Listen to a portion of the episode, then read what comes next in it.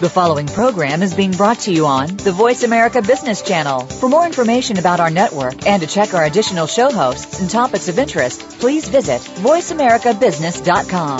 The Voice America Talk Radio Network is the worldwide leader in live internet talk radio. Visit voiceamerica.com. The views and ideas expressed on the following program are strictly those of the host or guests and do not necessarily reflect the views and ideas held by the Voice America Talk Radio Network, its staff, and management.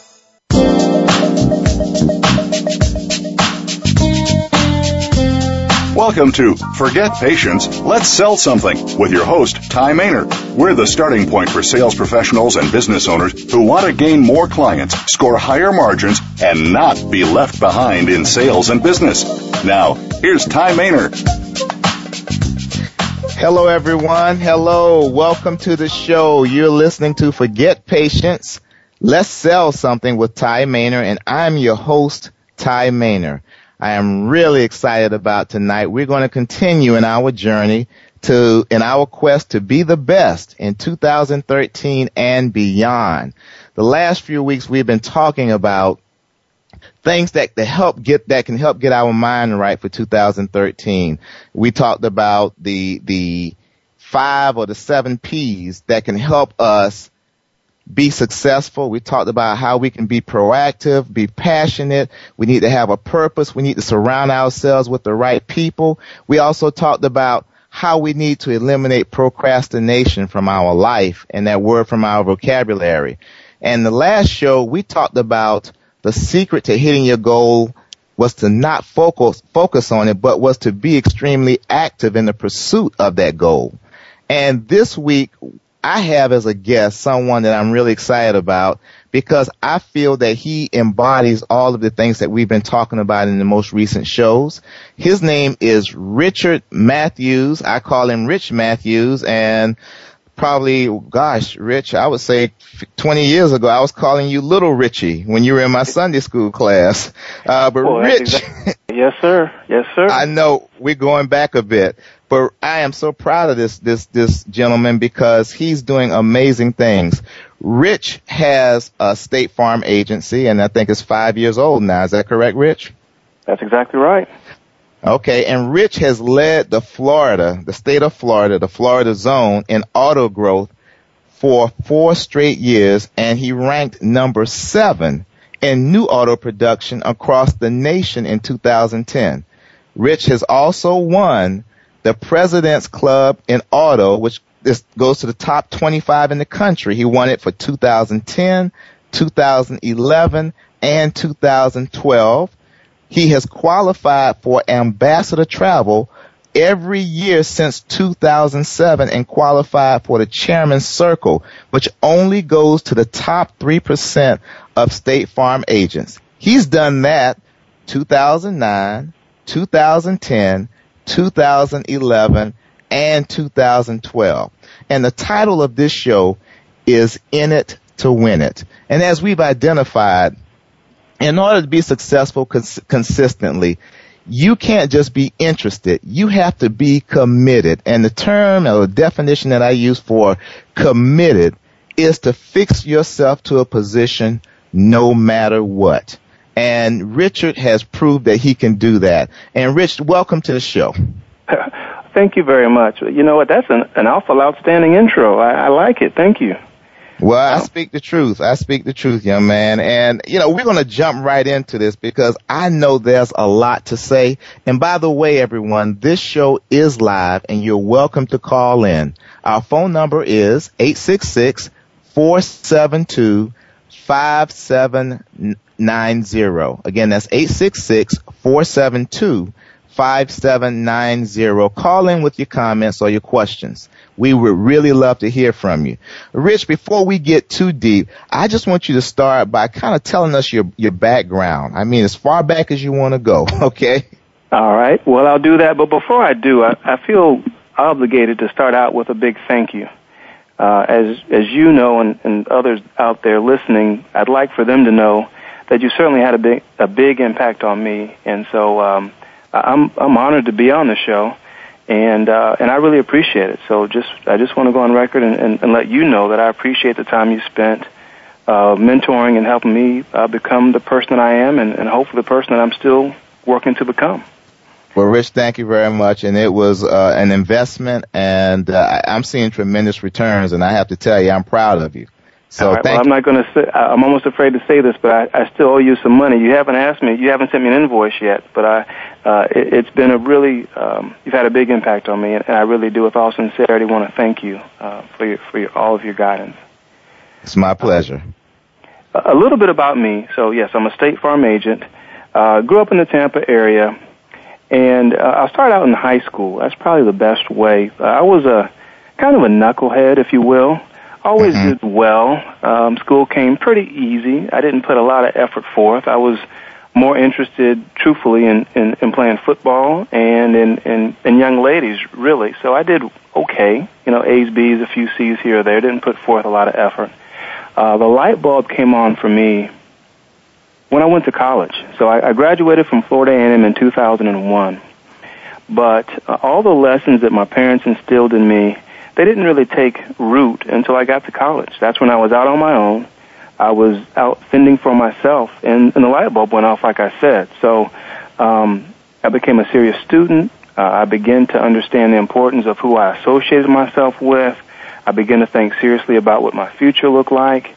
And that's when the lessons that were, were pumped into me really uh, took shape. And so um, yeah, for you know, who knows when the light bulb's going to go off? But for me, that's when it went off for me. I went to school in '95, and uh, when I graduated in '01, I felt like uh, I went from '95. I was a was a was a boy.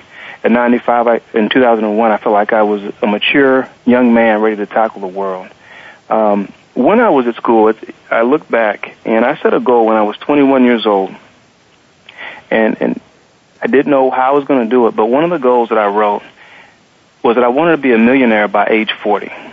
And to me, that seemed like an unthinkable amount of money. And at the time, age 40 seemed like an unthinkable amount of time. And I'm not 40 yet, but um, the light bulb went off. I started looking for ways to create wealth. So I started reading everything I could get my hands on. I started surrounding myself with people that had money. And it's funny because at 21, I had no money. I was still a college student.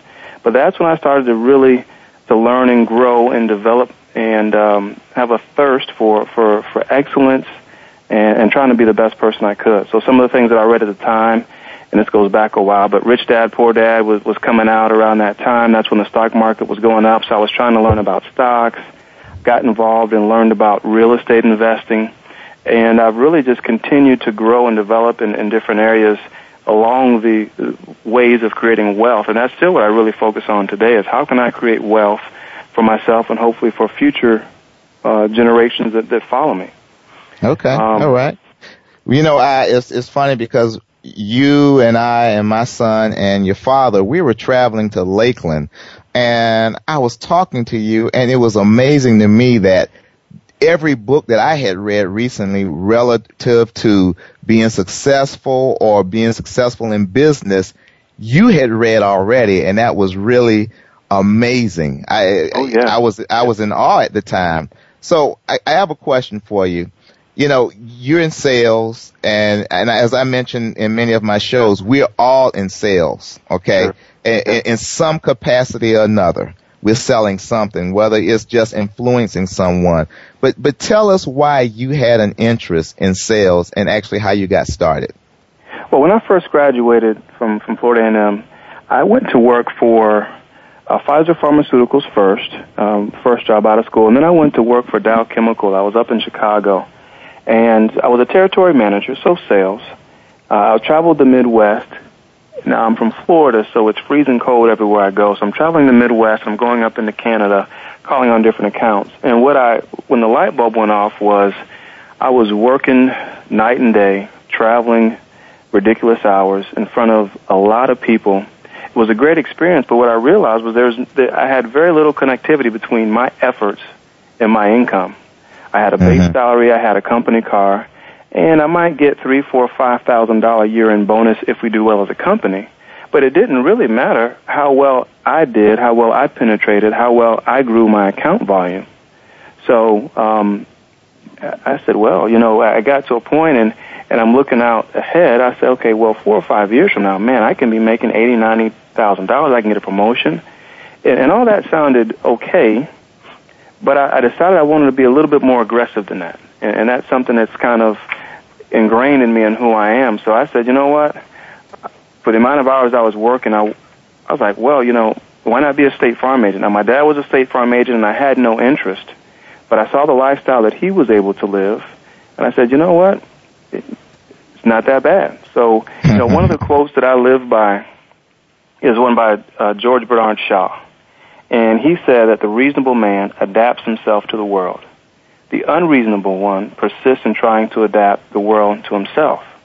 Therefore, mm-hmm. all progress depends on being the unreasonable man. And and I don't know if I just took that and and I don't know what it is, but I'm that unreasonable person. I just am. I've been that way.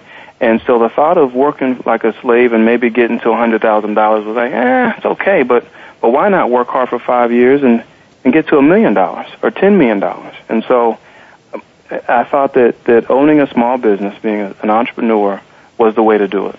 And then when I got a little bit more information about the business model, how insurance works, uh, I just I fell in love with the opportunity, and I just I, I got my I wouldn't give up on it. So I, went 100 miles an hour at being a state farm agent, and I'm still doing that today. Okay, and you know, one of the things that I mentioned in one of the shows, uh, I grew up in a single family, a single parent home, and, and my mom was not able to do much for me at the time in a material way. But one of the things that she did instill in me that I'm thankful for today is she would never allow me to use the word can't. The sure. only way, Rich, I could use the word can't was if I took the T off of exactly. can't. Yep. And I've grown up with that mindset that if, if it's possible, anything is possible and I can do anything I put my mind to. And you mentioned a million dollars or ten million dollars and there are people who are saying to themselves right now, I could never do that. Well, if you feel you could never do it, you're right. At the same time, if you, if you say, you know what, that's for me and I know I can make that happen, if you feel that way, you're right. So you had a mindset that you could accomplish this. Now I know much of your story, obviously, because uh, you did work for your dad. Uh, and you, although you wanted your agency, you wanted your own agency. We, we're going to have to break in a couple of minutes, but tell me about it, how it was working for your dad while you knew deep down inside you wanted your own agency. You know, to your point, you know, uh, one of the things I love from Earl Nightingale, obviously he's, he's passed away now, but in The Strangest Secret it says that, you know, a man with a settled purpose cannot fail. Just can't do it. And it, it's a law the same as gravity is a law. If you work hard long enough and you have enough stick-to-itiveness, you can only be successful. Um, and so that just made me think a lot about what you said about the mom and your mom, what she instilled in you. And I just believe that. So yeah, if you can't do it, then then you can't. But if you think you can, then then you can't be stopped. Um, while I was working for my dad, I was working for him at the same time as I was interviewing for different openings. I counted six different interviews that I went on for agencies, and I was told no for mm-hmm. a variety of reasons. And I, you know, I, and I was just thinking about it. I was told I wasn't coachable. I was young at the time. I was told I didn't have enough experience. Um, you know, my personal style. I was told I wasn't outgoing enough. And, and what all that did really was help to continue to fuel the fire. So, um, what those people could not see in me you know, I don't know what they saw truthfully, but what they could not see was the fire that I had to be successful.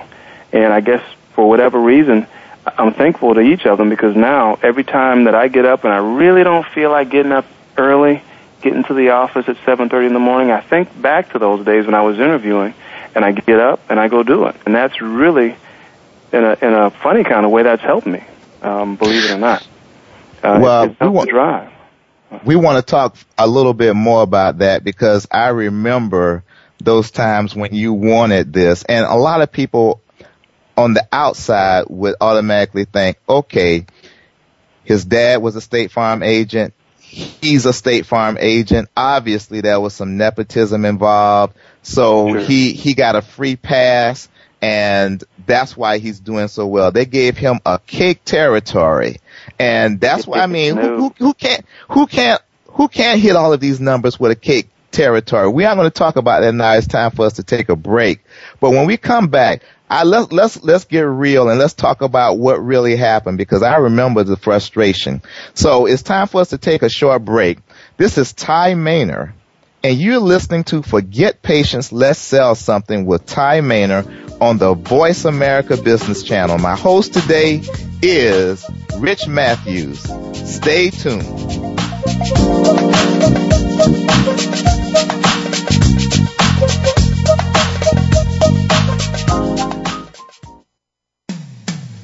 When it comes to business, you'll find the experts here. Voice America Business Network. Are you tired of the government squandering your tax dollars on bailouts and overpaid bureaucrats? On Free Markets with Dr. Mike Beitler, Mike Beitler and his guests explain why big government regulations are the problem and innovative businesses and free markets are the solution. Listen to Free Markets with Dr. Mike Beitler, Thursday mornings at 10 a.m. Eastern Time, 7 a.m. Pacific on the Voice America Business Network. Tune in for What About Wealth every week to learn the vital answers to your questions about creating wealth, investing it, donating it, and protecting it. Your hosts are Rich Bloomfield and Rick Durfee, who explain the principles that govern wealth in terms you can understand. Building and preserving positive wealth requires correct action, but few people know how wealth really works. Listen every Tuesday at 7 a.m. Pacific Time, 10 a.m. Eastern Time on the Voice America Business Channel and find the answers you need about wealth. When it comes to business, you'll find the experts here. Voice America Business Network.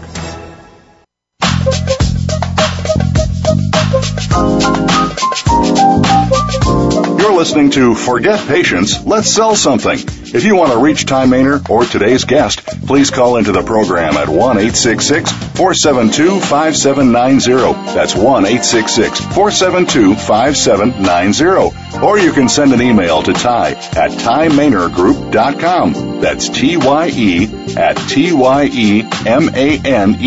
Group.com. Now, back to the show. Welcome back. You're listening to Forget Patience, Let's Sell Something with Tye Maner. I am your host, Tye Maner, and my guest today is Rich Mathews. He's one of the top State Farm agents really in the nation, and I, am going to be bold enough and say North America. And by the way, you're welcome to call in uh, to talk to a Rich or myself or ask any questions. The telephone number is 866-472-5790. All right. And Rich, before the break, we were just talking about when you, you wanted your position and most people from the outside, it would appear to them it would be easy for you to get a position because your, your father, he's been a, a State Farm agent for how long now? Oh, 25 years at least. Okay, so 25 years. Uh, they saw his performance. The apple doesn't fall far from the tree. So it you were a shoe in for uh, an agency, right? um, so it would seem, but that's not actually how it worked out. But it would seem that way, absolutely. Um, my experience was a little different. You know, I, again, I told you I had six different interviews where I was told no, and one of the things that you helped me with was well, there were a lot of things, but one of the things was that I was not a victim. You wouldn't let me play the victim role. When I got turned down for an interview, I had to get up, keep on going forward, keep working on getting results in my dad's office, having the impact there, so that I could build the resume and prove to them that I w- was worthy. You know, I think that um, it looks like, and in my opinion, sales is probably about 80% effort, 20% skill. And I had the effort, the motor was on, but what you really helped me round out was just the skill set. You know, to this day, I still use a lot of the things that we worked on. I, I don't know if you remember this or not, but you had me put a mirror on the monitor in front of me So when I was making my cold calls, I would have the smile on my face. I would have the the right inflection in my voice. I'd have the personality shine through on the phone. Whether it was eight o'clock at night or eight, you know, nine o'clock at night, I was making cold calls trying to get people in for a life insurance appointments. And you can imagine how much fun that was. But I remember those those are the types of things that that drive me to this day. And they also allow me to coach those that work for me on the same things that you coach me on. So it it all comes full circle and uh, and yep. I'm grateful for it. But it, no, I did. I had to get numbers. I had to produce, and I, I couldn't eat or sleep half the time because I was so busy wor- worrying about making sure I was hitting the numbers I needed to hit, preparing myself for my own opportunity. You know, and uh, I think a lot of times we do our children uh, a disservice when we allow them to talk about how unfair uh, sure. people are, uh, how unfair life is. I'll never forget when my children were young, uh, they came to me and said, well, dad, that's not fair. I said, did I ever tell you life was fair? I said, and, and whoever did tell you that, they lied to you because yeah. not, life is not going to be fair. You aren't going to get what you always feel you deserve and you only get basically what you work for. And I remember the frustration that you had and I said, hey, just hang in there. Just keep going after them. Keep asking for it. I told you, I said persistence eventually will wear down resistance. I don't think and, they knew that I wasn't going away. Um, right. and you helped me with that because there were times where I kind of get down, but no, you, you always help me get, get centered and, and keep pushing forward. Absolutely. And I think a lot of times, uh, especially in the sales profession, we quit too soon.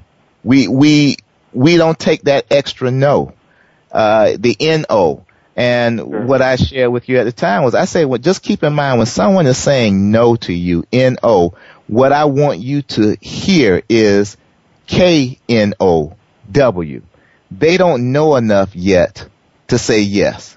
So right. keep applying that courteous determination. Now, now one of the, the interesting things was Rich, I know when you finally did get your agency, they gave you an agency in Estero, Florida. That's exactly right. Have you ever heard it's, of Estero, Florida? Not until you went there. I mean, um, Estero, Florida. I mean, they really loved you. they, they really... I'm in the booming metropolis of Estero, Florida, home to about 20,000 people. And of that, I'm in Snowbird area, so I'm between Fort Myers and Naples, so I'm very seasonal. So um, in order for me to to hit the numbers I chose to, that I wanted to hit, I've had to think outside the box and do some creative things that a lot of people aren't willing to do and probably don't have to do. If I was in Miami or Tampa or Orlando, it'd be a little bit different. But because I'm in Estero, it's forced me to be resourceful, to be tenacious, uh, and, and go beyond my my city limits, if you will, to to write business, to grow my agency, to build networks, uh, and, and and to be the business owner I want to be. Yeah, I mean because that reminded me of my days when I first started in sales. They they had me in rural South Georgia. I, I had towns that I was calling on to the, the tune of Metter, Ludowici, Sylvania, Rankin. I mean wow. small towns and I was fortunate enough to be in the top seven out of 1600 salespeople in these small towns. But again, that was based on, on my purpose. It would have been more punishing for me to fail than it was for me to not be able to take care of my family. So I was really proud with being in the top seven out of 1600. But in Estero, Florida, yeah. you have been in the top seven out of 18,000. Yes, and, and not, on, not, not only that, Rich, I mean, you're competing against individuals in Miami, in Tampa Bay, in all across the country, Texas, New York, California. Yes, sir. And and and you're in the top.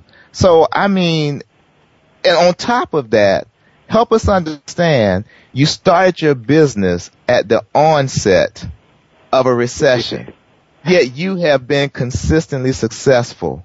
Now, I work with reps, and one of the things that I hear when the when the the economy turns, they start singing these old spirituals. Nobody know the trouble I see, swaying down, sweet low swing down sweet chariot coming forth. All of them, yes, sir. Yeah. Uh, how, how did you manage this type of success, starting a business against accomplished businesses in a recession? Well, I guess the first thing that comes to mind to me is the, the story of the Vikings. You know, when you the, the Vikings tell the story, or you hear about the story of whenever they would conquer a new land or go to settle, settle a new land, the first thing they would do was burn the ships. I mean, there's no looking back. We're here. We're going to make it work. So in 2007, that's the attitude I had. But yeah, the, the housing market was down. We were, whatever you want to call it, recession or um, depression, whatever whatever term. But my thing is this: I didn't have a better plan B. There was no plan B. I was going to make my plan A work, and I was going to be relentless at it. And so that's the attitude that I had. So it's funny, you know, you know, you know, my job as an insurance agent. People say, "Well, you're a State Farm agent." Well, my job is to help you manage risks and hopefully create wealth for yourself and, and, and achieve your dreams. So it's a little, it, you know, it's not fun talking to someone about their retirement plan if they've just seen um, the stock market fall 15, 20 percent in in three months. But it is what it is. There's nothing I can do about it. There's never a good time, so I'm in it. So I may have to make a few more phone calls. I may have to drive a little bit further to, to meet people, but there was no turning back. You know, when I when I told people I was going to Estero, some of the other State Farm agents that I was in, in the training class with at the time, they laughed at me. Like, where is it? Why would you go there? And who would you upset to have to go there? But what they didn't know is it, it's not the land, it's the man. It's, my whole thing is this. I, my license is good for the state of Florida, so I'm working the entire state. And it's not out of choice as much as I have to. For me to do the volume that I want to do, I may be on the road this week in Tampa, I may be on the road in Orlando, I may be on the road in Miami, but I have to get the numbers. Uh, and since my license is good for the state, thank goodness, that means that, that there, there's no excuse. Everybody who drives a car in the state of Florida has a reason to talk to me. Everybody who needs life insurance in the state of Florida has a reason to talk to me. Everybody who's worried about their retirement lasting has a reason to talk to me. And so that's the attitude I take. I don't care where you are, have wheels, we'll be there. Uh, and with a smile, and I'll bring you coffee if need be, if it's early in the morning. So, um, that's just the view that I that I take. Maybe if I had a better option somewhere, maybe I'd be doing it. But there's never a good time, so there's no sense in in making excuses. And and what I like about what you just said is all those people that are talking about all that's wrong with the world. That just makes it easier for me. That's that's one less right. person I have to worry about chasing after the mark the, the market I'm trying to get. So, um, not that I um, make light of that, but hey, um, whatever works for me, I've got to go get it. I've got to have that attitude, and if you don't have the attitude, then then so be it. Um, right, right. But but I've and, never looked back, never let that be an issue for me. You know, and looking back over the last two recessions, I can remember the recession from 2002 and the recession from 2008. Many people in my profession who were in training and development or coaching, uh, or even keynote speaking, they would say to me, well, people aren't in the mood to use our services right now. Things aren't going well with the economy. So I'm just going to kind of sit things out and wait for the circumstances to change. And that just always amazed me that they were going to wait for things to happen instead of being proactive and being a part of the change.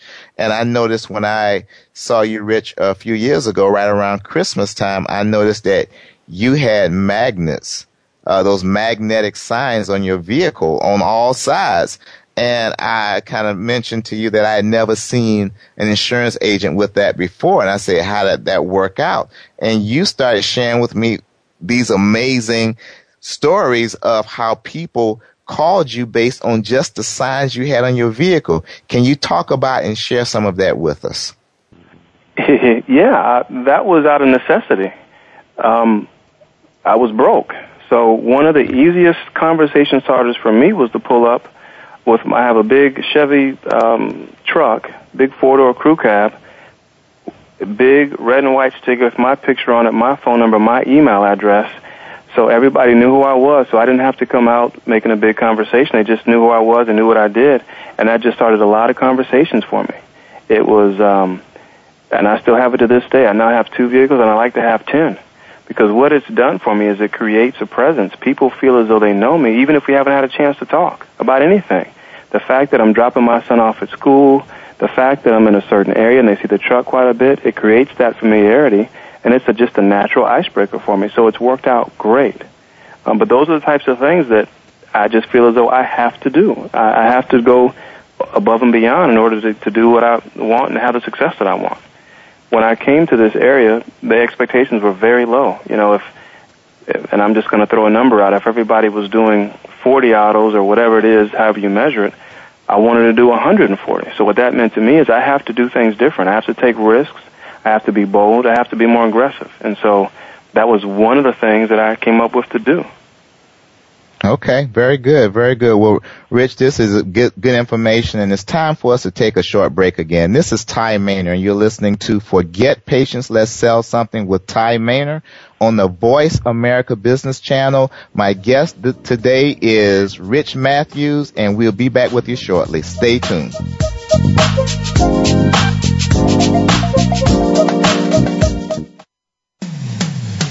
When it comes to business, you'll find the experts here. Voice America Business Network. Today, enterprise technology is both strategic and global. Each week on CIO Talk Radio, IT thought leaders from around the world share their experiences with listeners as they discuss with Sanjog Aul how they are trimming costs and partnering with business to innovate and help IT become more competitive. This means better care for customers and improves the corporate bottom line. If you want to keep up with IT thought leadership, listen to CIO Talk Radio with Sanjog Aul every Wednesday at 7 a.m. Pacific Time, 10 a.m. Eastern Time on the Voice America Business Channel, the bottom line in business talk. How can we Americans realize our dreams to earn a living? How can you pursue your dream and make money as an owner or an employee?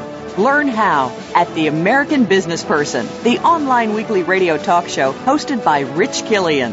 Today's business leaders share how to succeed and what fails. If you own a new or established business or ever hope to, you must tune in. Join us every Wednesday at 3 p.m. Eastern Time, 2 p.m. Central, and noon Pacific on the Voice America Business Channel or listen on demand to our archived shows.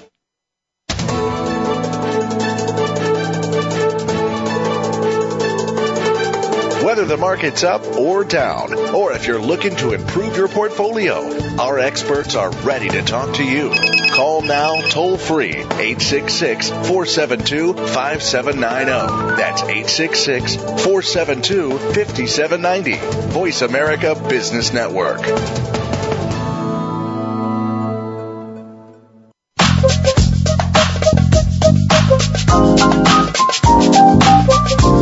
Listening to Forget Patience, Let's Sell Something. If you want to reach Tye Maner or today's guest, please call into the program at 1 472 5790. That's 1 472 5790. Or you can send an email to Tye at TyeManerGroup.com. That's T Y E at T Y E M A N E R Group.com.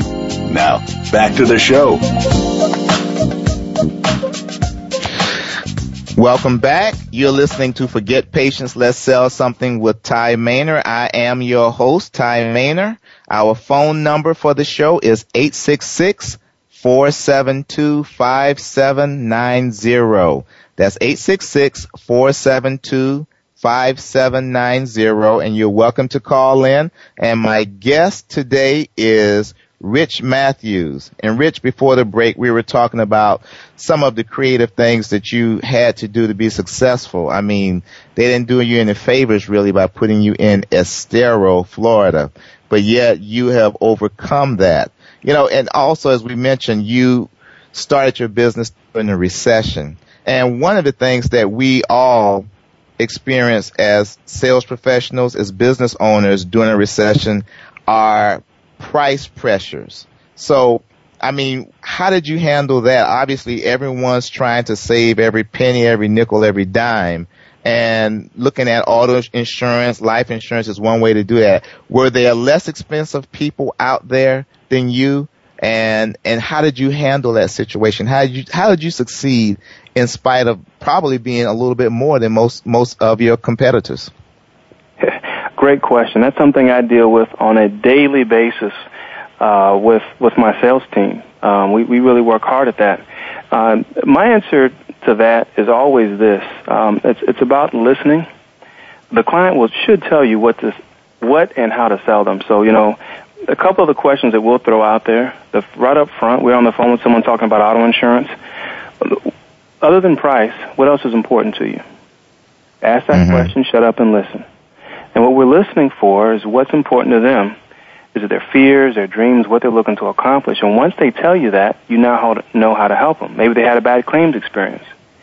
Uh, it, maybe it's um, fear of running out of money. Maybe it's they've they've got a child that's um, has a, a learning disability that they need to make sure they can provide for. Maybe they had a parent that had to go into a nursing home prematurely. So a good salesperson, and you talk about in chapter seven of your book, the listening chapter. Mm-hmm. Listen, they're going to tell you what their issues are. Uh, we know that price is always an issue, so we get right up, right on top. Okay, other than price, what else is? We know price is an issue, but but what I know is this: if I do a good job of selling you on whatever is your concern is, the price becomes secondary. Now, I'm not going to sell you if it's double, but if I'm within 10, 15, 20 percent, I need to close that deal. So we're going to we're going to find out what's important. I want to hear about you know tell me about your decision making process, and shut up. They're going to tell you, well, I got to run this by my financial advisor. I have to run this by my my wife. My my uncle helps me in this category, um, and I'm going to ask them, you know, tell me about your past experience dealing with X and I'm going to shut up. And, and if I do a good job asking those questions, and if I do a good job listening to the responses, then I now know what I'm selling. I know what I'm up against. I know what they're looking for, and I know how to create the solution that's going to fill what they're looking to to accomplish. And that's my yeah. job. If I can meet those needs, then I've done my job. You made an awesome point because too many times there is another decision maker, someone that's either making the decision or influencing the decision. So we will give one individual the information to go back and do our job for us. And what I re- remember from my experiences, Rich, anytime I let someone do my job for me, I was unsuccessful. Uh, yeah. If I got in front of both decision makers, my closing ratio was extremely high. It was probably 80 plus percent. If I let someone else do my job for me to present my products or services, my closing ratio may be 15 to 20 percent. So I wouldn't say something to the effect that they say, well, let me, let me take this back to my partner and and present it. And I'll say, you know, I appreciate you being willing to do that for me, and it's really unfair of me to ask you to do my job why don't we do this? Why don't we schedule a time where I can sit down with you and your partner and I can present the ideas to them and answer any questions that they may have. And I'm sure you found that to be the same as well. When you get in front of all of the decision makers, have you found that your closing ratio goes up? Absolutely. I, let me tell you, it doesn't matter how great your presentation is or isn't uh, if you see the right people, if you're in front of the decision maker, the sooner you find out who that is, the better. You, you, you save a lot of wasted time, wasted energy, because if I'm trying to communicate something to you, uh, and you do a, and you just aren't able to communicate the same way, it, it falls on deaf ears. So we mm-hmm. have to, you, and that's an, that becomes an objection that you can't overcome down the road. So if you do a good job on that on the front end, then you can address that. But but if you if you don't do that up front, down the road when they say, well, I got to talk to my wife. Well, what do you do? You're stuck. You have to get in front of the decision maker as soon as possible, or else you, you're just spinning your wheels. Yeah, because in reality, what happens is when they go to that partner, their wife, or eh, eh, you know, business partner, and that partner starts asking questions about your products or your services that they can't answer, they will throw you under the bus. They say, well, let's do it this other way then.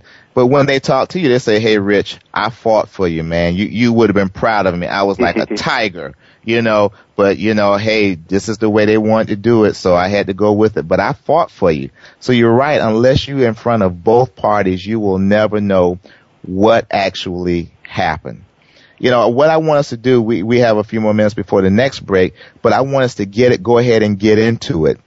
Okay. I want you to start sharing some of your guiding principles or your game plan that contributes to your consistent success.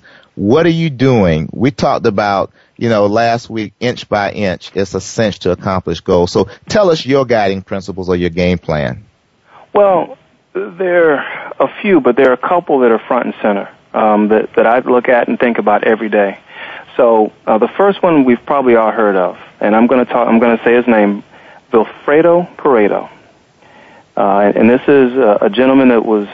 Uh, he lived in the late 1800s, early 1900s, and what he was doing at the time, he stumbled across this law. So this is the 80-20 principle. But what he was studying was income distribution, and what he found that 80% of the wealth and income was possessed by 20% of the population. And so what he realized was that he, as he applied that to other things, uh, and I'm going to get this to business in a second, but what he realizes is that that formula holds true. And so, and he, and, and the time he was looking at his garden peas, 20% of his pea pods produced 80% of the peas, as an example. And, and now if we look at sales, 20% of the things that we are going to do on a daily basis are going to drive 80% of the results. Sometimes it's mm-hmm. 20% of the clients are going to pay 80% of the revenue, drive that for the business. And so what I do in my, my agency, I, I keep it simple. And I ask my team this every day. What 20% of the things that you're doing are resulting in 80% of your sales? And those 20% of the things have to be done religiously, daily. And if you're doing those 20%, I don't have to worry about the outcome. So, uh, and, and as an example, if I have a salesperson that's making the cold calls on a daily basis, following up on the leads, getting the referrals, if I know they're blocking time to get that done each and every day, I don't really have to worry about the sales. The sales will come. The leading indicator is the number of calls that we make, the number of referrals that we get, etc. So that principle is something I stick with. Everybody in my office, no matter whether you're in sales or whatever you're doing, there are going to be two to three mission critical things that you have to get done every day that are going to drive the results. So we're going to measure at the end of the day. I want a spreadsheet sent to me. I want to know how many people you spoke with. I want to know what the outcome was. Want to know how you followed up, how many referrals you got. And if I track that every day, the sales just come. It just, it has to happen that way. Um, the other thing that I work with quite a bit is Parkinson's Law. And now this is one that we're not as familiar with in terms of the name, but we all have experienced it. And what this says basically is that the task that you're given is going to swell in terms of time, importance, and complexity for the amount of time that's allotted for its completion. So what do I mean? So if I have an eight hour workday, whether I have a lot to do or a little to do, I'm going to find a way to fill eight hours worth of time because that's what in my head I have as my deadline. If I have a year to hit a certain sales target, I'm going to wait until the 11th month, the 12th month to really push to try to close the year out strong because I know in the back of my head I'm procrastinating. I heard you mention that earlier. Yes. And that's what that law refers to. So what we're looking to do is I combine those two. I want you to block time every day and make sure that the critical few things are getting done that are going to contribute to the sales that have to get done. And we're going to bring our deadlines out. We don't have monthly deadlines, quarterly, annually. I'm going to get it down to the day every day, if I want to write 200 cars or whatever that number is, what does that mean to me on a daily basis? What do I have to get done today? If I get that done today and tomorrow and every day this week, I don't have to worry about what's going to come at the end of the year, end of the quarter. I'm going to be tracking it and I'm going to be accomplishing my goals every day and it's going to get done. And that's the biggest thing that I work with my team on. That's exactly what, what, what Dell and I was talking about last week. Instead of focusing on this big, monstrous goal, just focus on doing the daily activities that will help you accomplish that goal. And exactly right. if you do that, it's amazing what happens. You know, and uh, obviously you're able to find some good talent, and I, I want to know more about that also when we come back from the break, uh, because you have them following the system, and sometimes you have individuals that are working for you that don't believe in the system. They don't believe in the metrics. Uh, so I, I, I remember when I was a, a sales manager, and I had a gentleman that I had a, gave him a really nice territory and showed him what we call the propensity to consume in that territory. And he just said, you know, he couldn't hit that number in that territory. I said, why? You have this account, it's growing. He said, no, I can't do that. So if he didn't believe he could do it, he was right. So what I had to do was unfortunately give him another opportunity. and that was to work for somebody else. And then I hired a young lady, Rich, who I told her the exact same thing. I showed her the, the PTC or propensity to consume. I told her the opportunity was great and she believed me. And as a result of her belief system, she went out there and sold three times the amount he did and made three times the commission. So have you experienced anything like that? I mean, cause I, I think you said you have really approximately like 12 people working in your organization. How do you, you manage that situation? Good question. Um, well, the success that we have helps. So that's that's the part. The, the biggest thing that I do, and I think the best thing that I've done, and I'm to, this is my term, but I stir the Kool Aid well. And, mm-hmm. and by that I mean I really work on the culture in my agency. And that starts before you ever show up to work. Before you ever come to work in my office, there are a couple things that have to get done.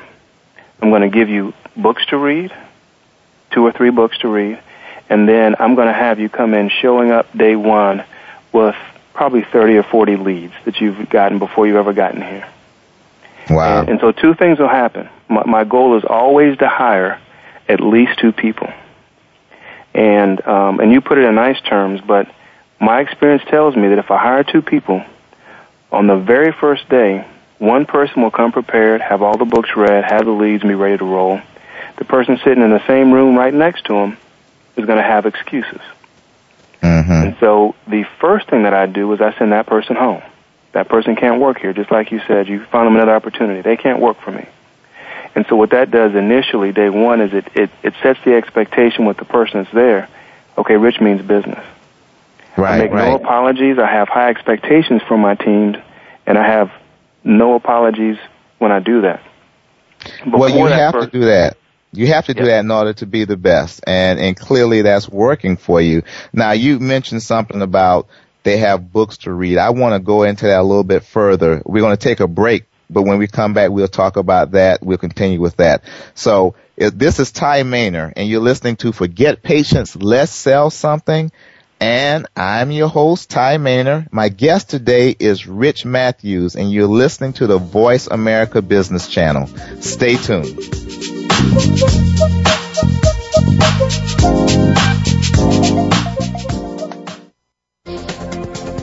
Business community's first choice in Internet Talk Radio. Voice America Business Network. Bob Pritchard has over 30 years of experience as a straight talking business consultant and author working with some of the top Fortune 500 companies. Now he's come to the Voice America Business Channel to help you and your business. Tune in to the Bob Pritchard Radio Show for information about starting and successfully running a profitable business. From the movers and shakers to great marketing screw ups, you can't afford to miss a single edition of the Bob Pritchard Radio Show. Tuesdays at 5 p.m. Pacific, 8 p.m. Eastern on Voice America Business. We hear it and read about it every day in the news. America is heading over a fiscal cliff. Home prices are still receding and unemployment growing. How can you preserve and increase your wealth in this kind of economy? Tune in to Turning Hard Times into Good Times with host Jay Taylor. Jay will explain the decline of our monetary system and the economy and will give you winning investment ideas and the tools to protect and increase your wealth. Turning Hard Times into Good Times with Jay Taylor can be heard Tuesdays at 3 p.m. Eastern Time, 12 noon Pacific Time on the Voice America Business Channel. The business community's first choice in Internet Talk Radio. Voice America Business Network.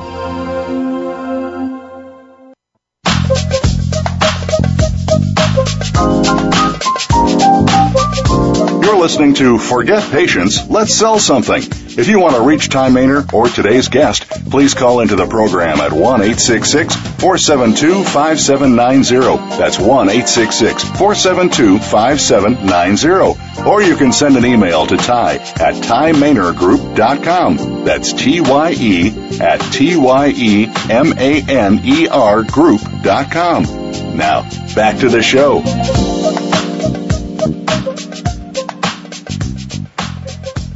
Welcome back. You're listening to Forget Patience, Let's Sell Something with Tye Maner. I am your host, Tye Maner. Our phone number for the show is 866 472 5790. My guest is Rich Mathews.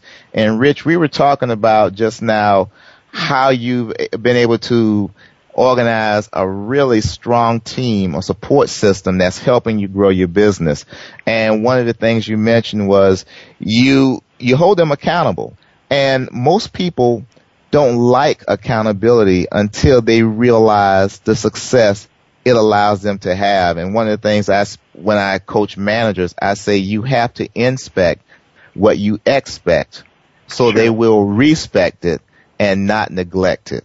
So uh, tell me about that, if you can, in a nutshell. Well, yeah, you know, the first thing that I do, I talked about how I have them read books. The first thing that I try to do is I have them put together a vision board. So if you come in my office, you'll on one of the walls you'll see a whole bunch of cardboard or cutouts with different visions, goals, etc. Because the first thing I have to have them do is buy into the fact that it's it's not Rich Mathews who's giving you a hard time. If you fall in line and do the things we're asking you to do, working here, giving 100% is going to allow you to accomplish the goals that you want to accomplish. So that's the first connection I need them to get. Their hard work is going to translate into them being able to do what they want to do. So if they can buy into that and they're serious about the things that they want to get done, I'm going to give them a track to run on.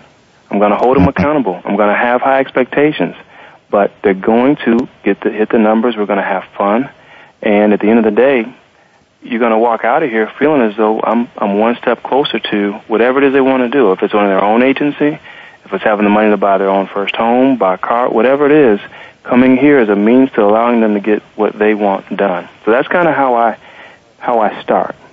Once we get okay. the whys lined up, then we jump into the systems, and and it and it just really works that way. Um, my experiences, and, and I'll tell you, with everybody I bring on board, I let them know up front. I'm either going to raise the bar by hiring you, or I'm going to lower the bar by hiring you. So, what's it going to be? And and I tell them I'm not going to lower the bar. So these are the expectations. I'm expecting you to hit it. I'm not going to apologize for it, but I can point to the successes we've had, and and and it's an easy sell. Everyone gets okay. Okay, now I've heard you mention a couple of times, and we talked about it at the beginning of the show, uh, the types of materials, uh, the books that you read. And one of the things in, in my workshops, my fast track sales camp, I tell people that in order to be successful in your career, you should be reading at least one book per month relative to your profession. I don't care if it's a book on selling, on customer service, on interpersonal skills, on negotiations. They should be reading at least one book because in the profession of sales, you, there's no static position. Either you're moving forward or you're going backwards. So share with us some of the books that you are currently reading or the material or you've read in the past that helps you and even helps your, your, your staff. Okay. Well, I, I can't name all the books that we've read. I am a voracious reader, but what I'll tell you is this: when they come to work for me, uh, there are a couple things they have to have read. One of them is periodization. Periodization mm-hmm. is a is more of a it's a pamphlet looking book. It's by Brian P. Moran, and it's all about execution and focus.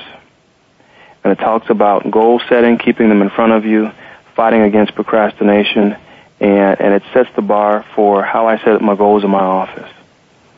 Uh, another one of the books that I have them read is, is The Slight Edge by Jeff Olson. And that talks about the decisions you make on a daily basis, how it's easy to do, easy not to do, and it's a choice.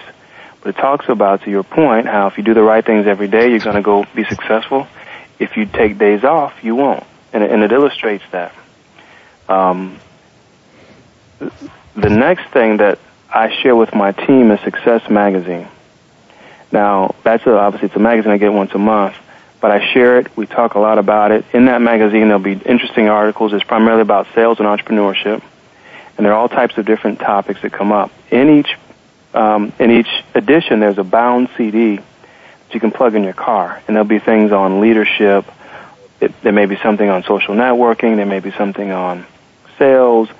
Everything under the sun. Just great interviews, different topics uh, and so that's something that, that I share with my team as well.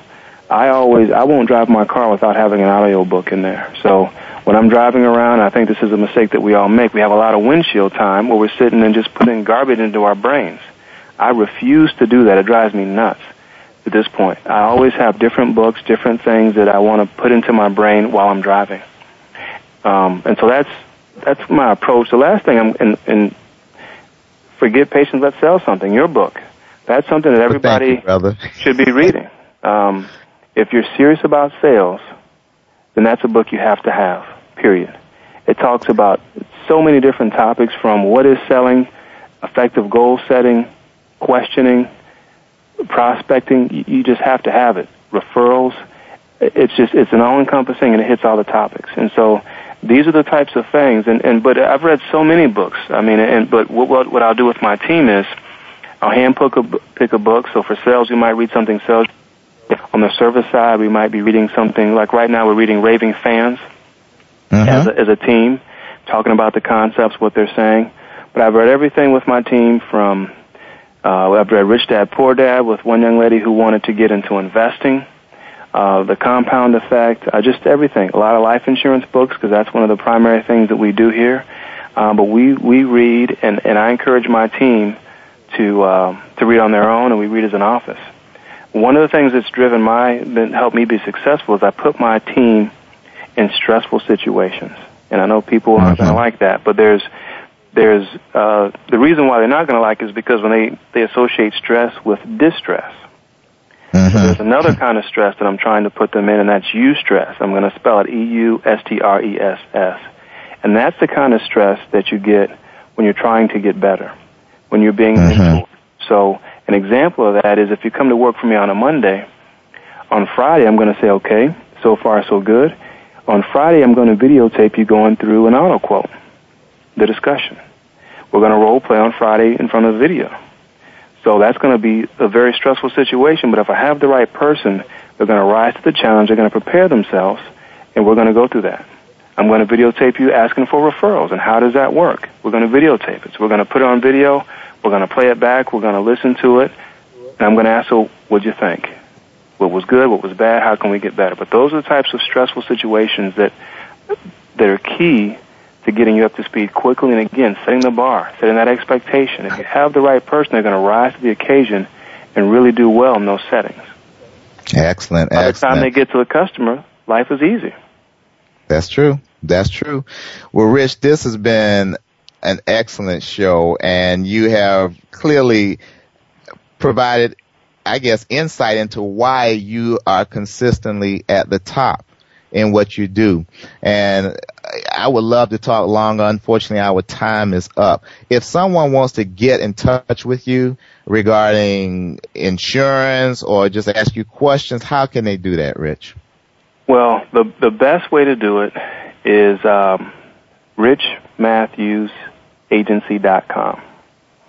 And that's R-I-C-H-M-A-T-H-E-W-S agency.com. If you go to my website, email me, my phone number is there, give me a call. Uh, if I can be of service, if I can add value, if I can ask any, answer any questions, then I'll do whatever I can to help. Very good, very good. Well, our time is up. And we appreciate you tuning in and listening to us tonight. You've been listening to Forget Patience, Let's Sell Something with Tye Maner. I'm your host and my guest tonight was Rich Mathews. Uh, I would say State Farm agent extraordinaire. And we look forward to talking to you again next week, same time. In the meantime, forget patience. Let's sell something.